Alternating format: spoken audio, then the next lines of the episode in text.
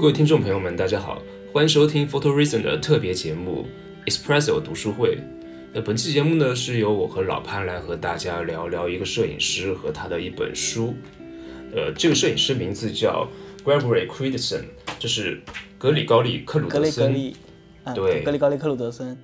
是你很喜欢的一个摄影师，对吧？对他这本书的书名叫 Twilight，也就是暮光或暮色的意思，对吧？暮光之城，也有翻译，我看到有翻译叫暮光之城。对于这个摄影师老潘，你有什么一些自己的，是有看过他的一些见闻吗？或者说对他的有一些初步的印象吗？呃，我之前有看到过一些有关于他的他的作品。他除了这个我们今天会说的《暮光之城》之外，有一本叫《玫瑰之下》那本书，我有很认真的看过。之前就他的整个的风格就带有很强的这种开放叙事，但是画面呢又有一点诡异的感觉，就是整体会让你觉得很很超现实的一个摄影师。我知道他现在是耶鲁的摄影系主任，对吧？对，是的，所以他感觉也是很学院派的一个摄影师。那其实我知道他也是当初我在读书的时候，在课堂上面老师放了他的照片，然后就嗯，其实也就是一下子就戳中了我，因为我会觉得自己脑海中或者说幻想中的一些一些画面被他拍出来了，他把它给呈现出来了。那我觉得同时有有一种兴奋，然后也会有失落。兴奋就是啊，居然居然能看到就是这样被戳中的画面，或者说能。被画面所感动，那失落就是觉得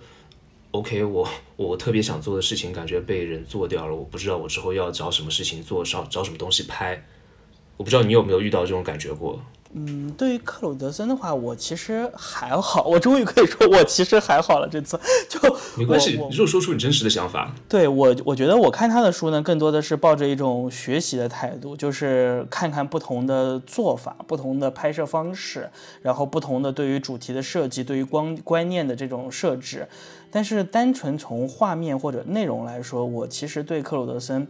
并没有非常感冒。主要的话呢，对我来说，我觉得他。他的这个摄影作品，就是我我我之前有看到过介绍，说他是怎么拍摄嘛？就他很像是这种好莱坞电影工厂，然后会用几百人的大团队，在一个呃小镇上，就就会封锁道路，然后会会去搭景，然后人造光线，所有的场景演员全部布置好之后，就就把他脑海中的画面全部布置出来，最后最后按下那一下快门。就我对这样子的纯置景摄影。或者说，类似于置景摄影这样子的东西，本身没有特别特别感兴趣。嗯，像这本书的片尾或书的末尾，其实就有提到你刚刚说的它这些东西嘛。对，有一个环节，有一个部分，就是有各种他拍摄制作的。的的过程的图片，还有工作人员的一些名单表。我记得有一本 BBC 还是什么的纪录片，就是讲他工作和创作的这样的一本纪录片。其实，如果对他的工作方式和他具体的一些一些想法感兴趣的话，我觉得可以去看看那本纪录片。那其实这本书的话呢，呃，是是你送我的嘛？那我也会思考，我我会就刹那间思考，就是觉得，哎，我之前挺喜欢他，我明明挺喜欢他，为什么我从来没有买过他的书？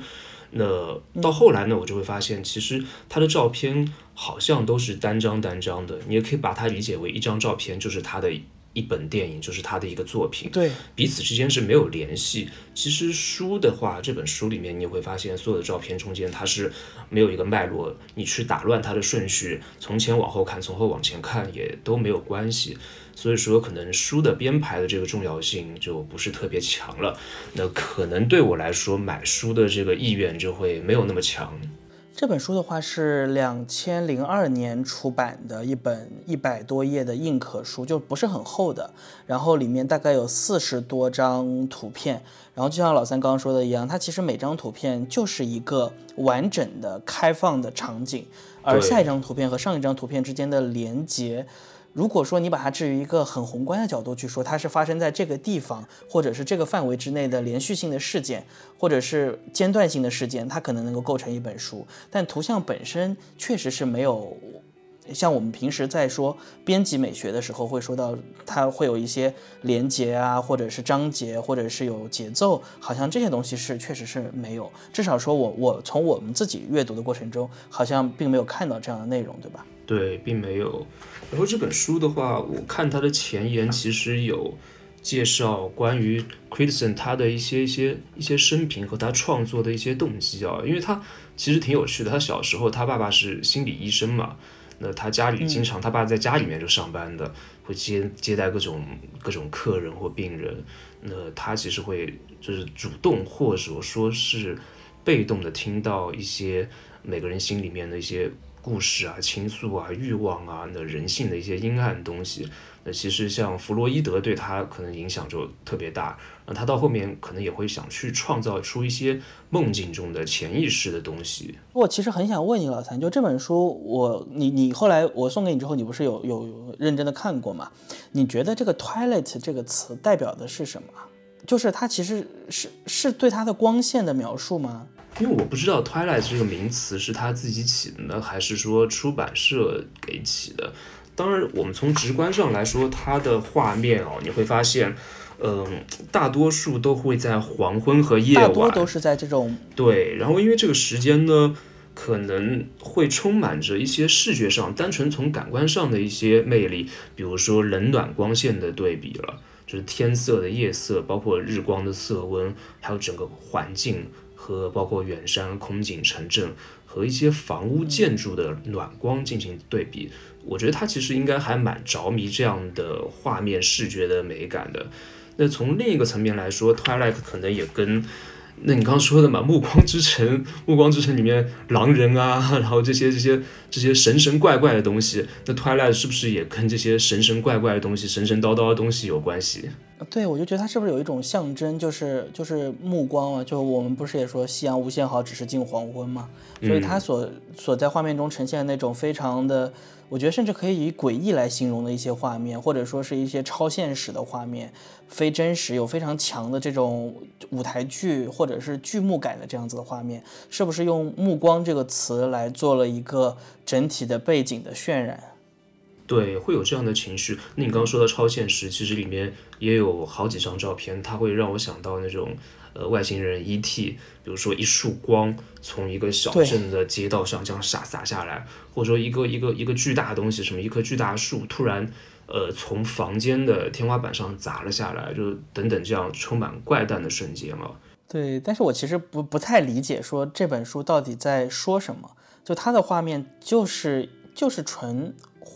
就它整个的表述的一个概念是什么？其实我没有非常的理解，是说这种。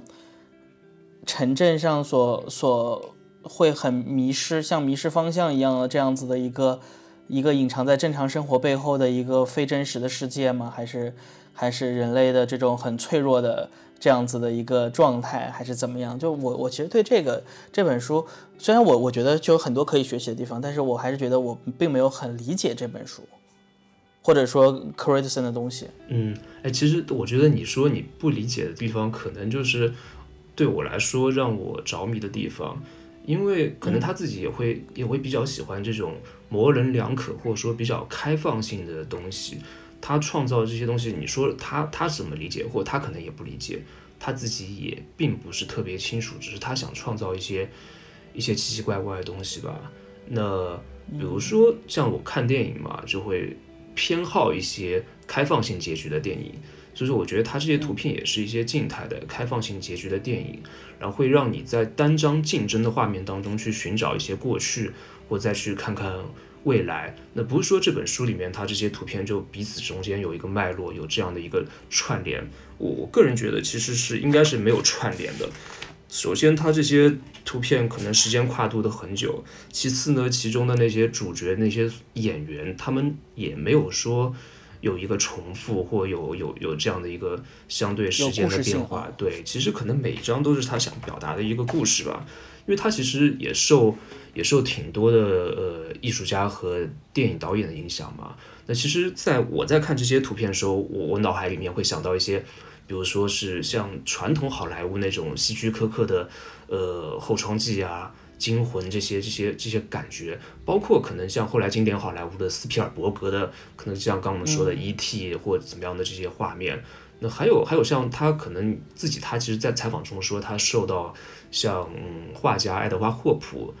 的非常多的影响，所以说他的画面里面，对他觉得超级像霍普，对对对，尤其是对暗光，对于这种夜晚城镇一些建筑跟室外环境的这样的冷暖对比和那些精巧的构图形式，我觉得跟霍普也挺像的。那还还有点，我其实我今天刚发现，我在翻照片的时候刚发现，就是你有没有觉得他的一些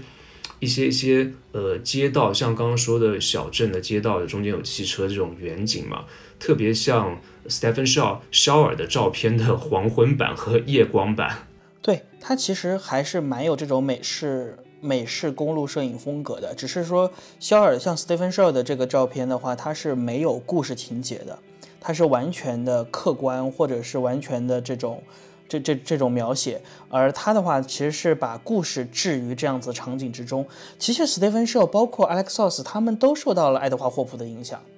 我之前看到过《名于密西西比》里面有一张照片和霍普的一张画就非常非常像，在一个破旧的屋子里边，然后有一张椅子，有挂着一幅肖像，就看起来非常超现实。就他们整个这个这个脉络就非常跟霍跟霍普的这种理念就会有很多的连接的地方。对对对，因为他自己在采访里也说，他受到霍普还有受到埃格尔斯顿的影响也非常大嘛。但我不知道是因为因为巧合，是因为同样是美国摄影师，只是有些场景单纯比较相似呢，还是说可能在他们当中就会有一些有一些视觉的一些，比如说从摄影史的脉络上面的一些延续和传承啊。但我觉得他身上其实还带着都有对都有，他身上还带着蛮强的那种美国性，或者说有一些传统美国人的美国摄影师的视角的，我觉得。所以说，老潘，你在这本书里面有没有特别喜欢的，或者说特别讨厌的照片？呃，我我有，我其实说实话，就是首先我我先回答一下你的问题，就是我我没有说特别喜欢的某一张照片，但是呢，我有一张印象很深刻，我觉得很能代表他的风格的照片，我看过之后，就脑海中一直对这张照片是有一个很。很深的印象的，就是一条路由近及远，在一个小村庄里，路的两边围着房子，在路的中间停着一辆呃，就倒一辆倒下来的 school bus，一辆校车，然后校车冒着烟，然后在校车边上围坐了一围坐着的站着的一些学生，还有一个人站在了车顶上，然后这个车里面呢好像在着着火。然后远处是一个山脉，然后最右上角会有一些光线照下来，就这个场景是我觉得特别印象特别深刻的。就你会你会感受到，就虽然我说我不是很理解他，但是我觉得能感受到他在画面中所蕴含的这些有一些惊恐、焦虑、奇异，然后和霍普的很多情绪也很相近，这样子的一些东西。所以这是这张图给我留下的印象很深刻。但是你说我最喜欢某一张，我觉得没有，因为我觉得他的每一张照片和另一张照片，在我看来是没有区别的。这个没有区别，不是说内容没有区别，而是说在它的构图制作上，全都是基本上构图都很精良，然后全部是好莱坞级的大制作，人造的光线，甚至于人工的搭景，演员的出现，就是每一幅画面都很完美。那么这幅画面和下一幅画面对我来说的区别就很小。嗯，所以这也是我对克里德森的整个的这个呃克鲁德森的整个的这个摄影风格的一个，嗯，从我的角度来说，我没有觉得很很很特别特别的，就是感冒的这么一个原因。那其实你说你对他没有特别感冒，是出于感性的一些感觉好呢，也还说是出于你对他摄影作品，比如说历史地位，或者说他的一些在摄影史当中重要性的一些判断。嗯，纯粹的主观，就纯粹的主观。我觉得他应该是未来，我我相信，毕竟他现在也是耶鲁的系主任嘛，就他的这个地位肯定还是会得到摄影史的承认的。只是说他的这种拍摄风格让我会觉得，他更像是一个使用相机的艺术家，而并不是一个真正意义上的摄影师。虽然这个可能又涉及到说到底摄影的范围有多大这样子一个讨论，但从我的角度来说，呃，非常个人的角度，我会觉得他可能更像是一种。就像霍普一样的艺术家，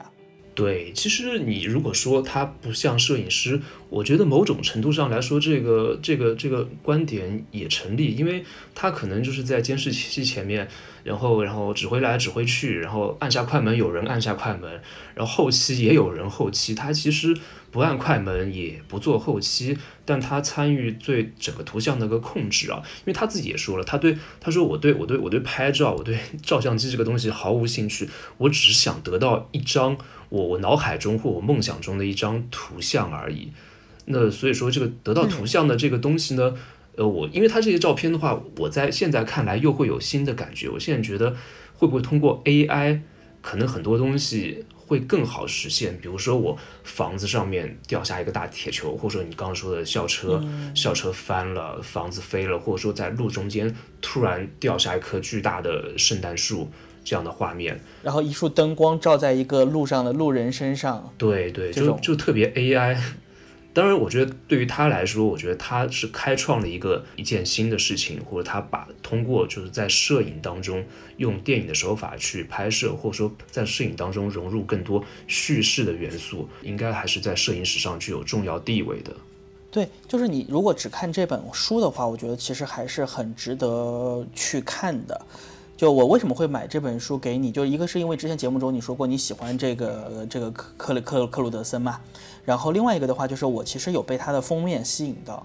就是一个女女性躺在这地板上，地板上已经有水淹起来了，对吧？然后在画面的左边有一张桌子，上面放了一些奇奇怪怪的东西，就就整个画面超级超现实，就就像刚刚你说的一样，它是一种以电影的形式，将一部可能十分钟、二十分钟，甚至于一两个小时的电影融入到一张静态的单幅画面中去，然后它再从其中给你留下了无限遐想的空间。我觉得这个这个手法其实很很酷，然后。很厉害，就是虽然从我自己的个人角度，我没有很喜欢这个东西，但是我觉得这本书就让我看到的时候，我会觉得，哎，我会想买它。然后我我在送给你之前，其实我悄悄的翻了一遍，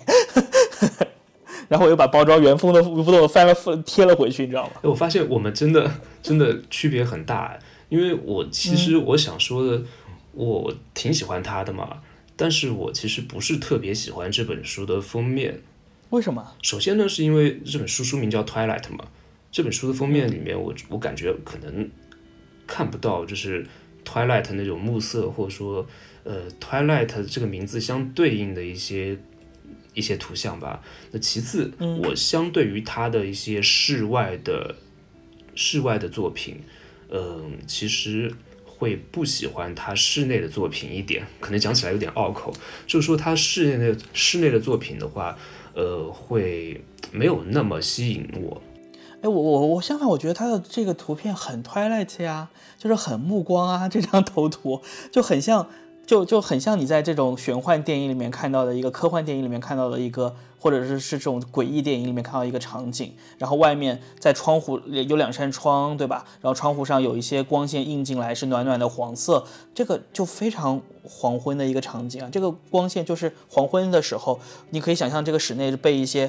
这种目光所照进来，然后在里面这样发生一个奇异的故事，一个诡异的这个这个画面。台下更哦，可能我我我的感性的感觉，我会觉得它是一个晨光。就早晨的光线，我会觉得这个 你这真的有点抬杠。你能分得清晨光和暮光呢？就对，所以说，就我的第一感觉嘛，因为你脑海中会想象带入一个场景和带入一个时间，那可能刹那间带入，而且会想第二天早上突然醒来的时候看到这样一个场景。对对对，我带入的是一个一个早晨起来的时候，因为晚上可能夜晚在这里面在房间里面发生了很多事情，比如说地面上。有水，整个房间都被淹了，都都都被被被被什么魔法师过，然后有一个我不知道是女人还是女尸，穿着睡衣躺在水中间，那那这个事情应该是晚上发生的吧？所以说我可能脑海中下意识就会脑补一些东西，会觉得晨光把房间照亮了，然后整个夜晚的故事结束了。呃，当然这是扯远了，就是说，我说我不太喜欢这个封面呢，因为我觉得这个封面可能它的选取会有一些，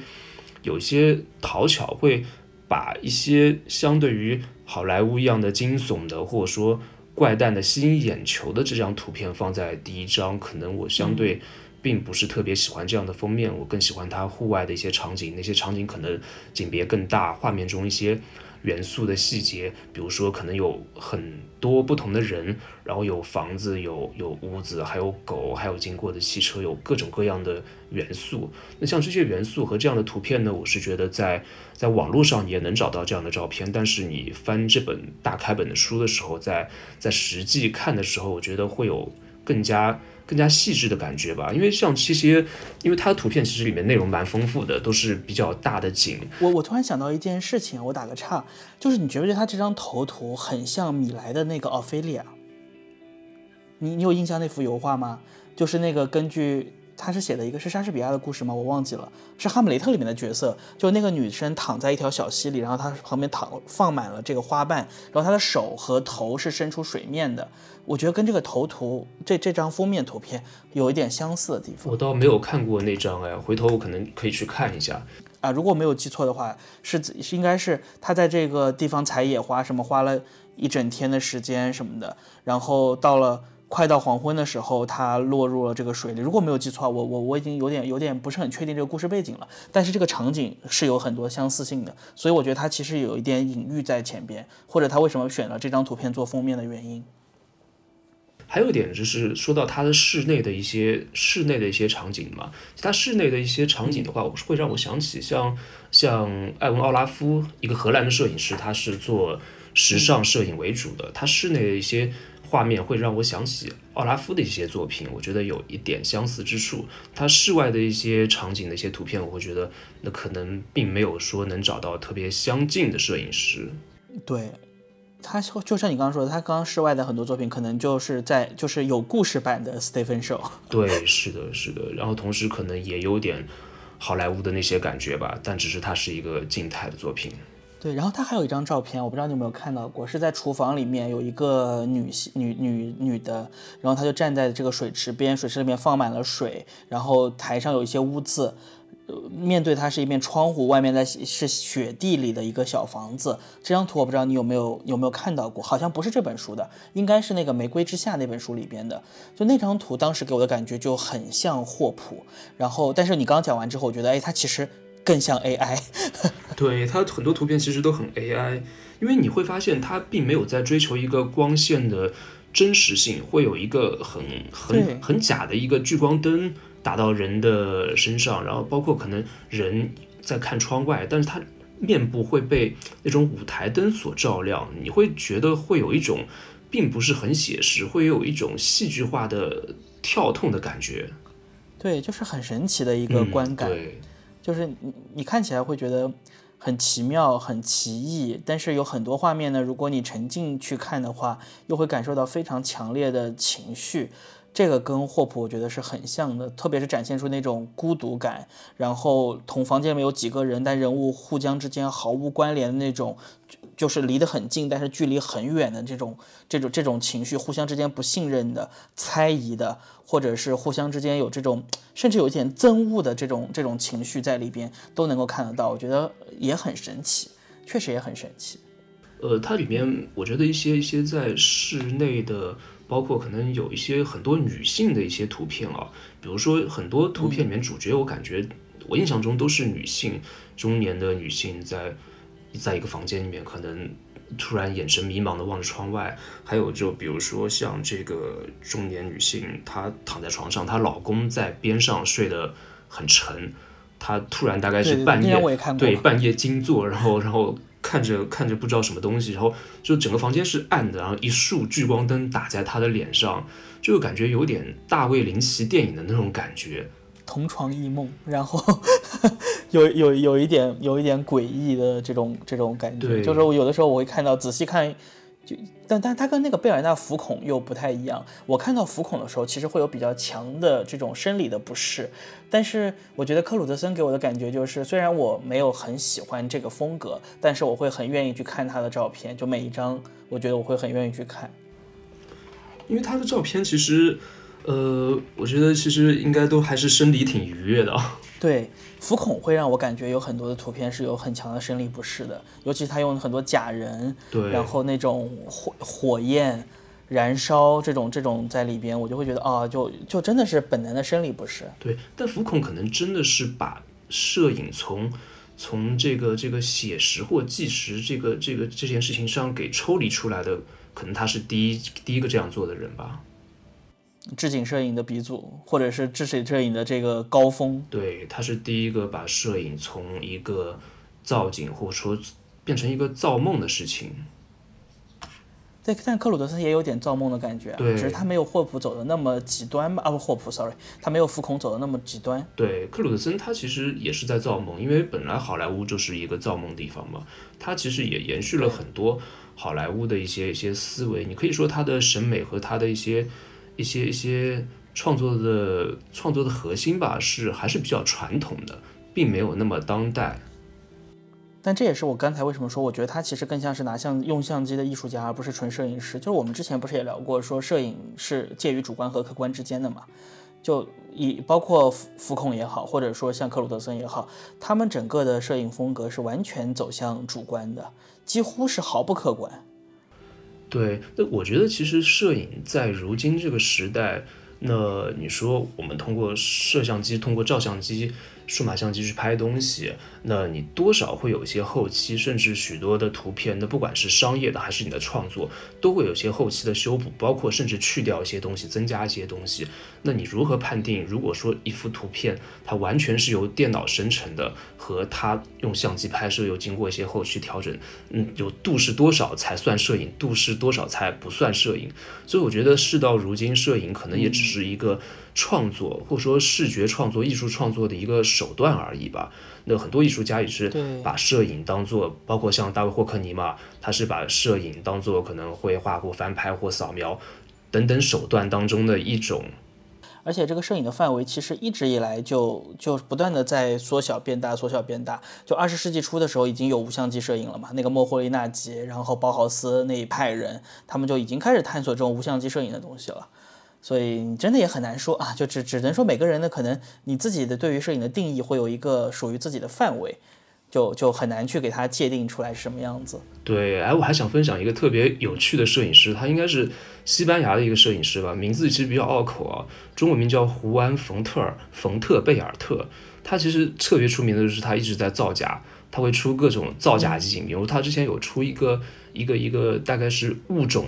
物种的一个一个一个书吧，就是一本书里面记录了很多神奇的一些对少见的罕见的物种。那说起来他会写的煞有介事，是通过一些考古学的发现，然后发现了这些物种，然后有很多的照片、化 化石啊等等，还有一些人拍到一些这些动物的踪迹，比如说可能长着什么七个脚的蛇啊，或者说长着长着那个什么什么长着翅膀的羊啊什么，但照片都非常逼真啊。就是还有一个一个，比方说，呃，外星，比方揭露苏联当时登月的一些真相背后的一些呃图片，终于被揭秘了。然后这样的一个书，那还骗过了当时很多的记者和媒体，以为这些是真的，当时隐藏的一些照片，那其实都是他自己，因为当时应该也没有 PS 嘛，通他通过造造景和一些模型去做的，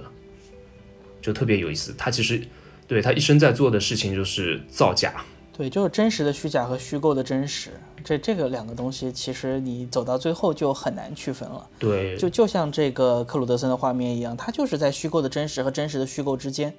介于介于这两者之间的一个状态，又带有很强的绘画性，所以所以你你会觉得它看起来就不那么真实嘛？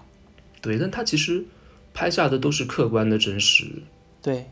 哎，那老潘，其实你平时拍的东西啊，就是跟这本《Twilight》会觉得，哎，完全不是不是一样的，或完全是相去甚远。那你看这本书的时候，你有没有会发现一些对你自己有用的一些灵感，或者说给你自己平时拍摄会提供一些什么新的思路和新的想法？我觉得我从构图上会从这本书中看到很多东西。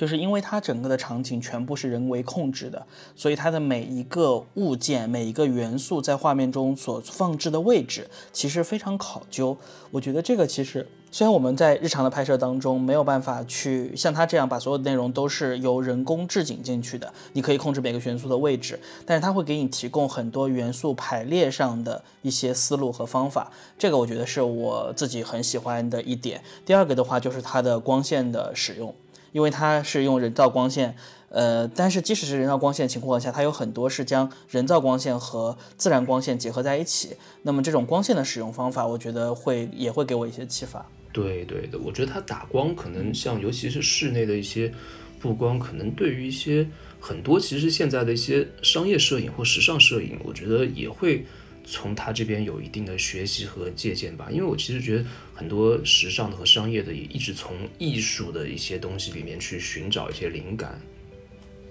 对的。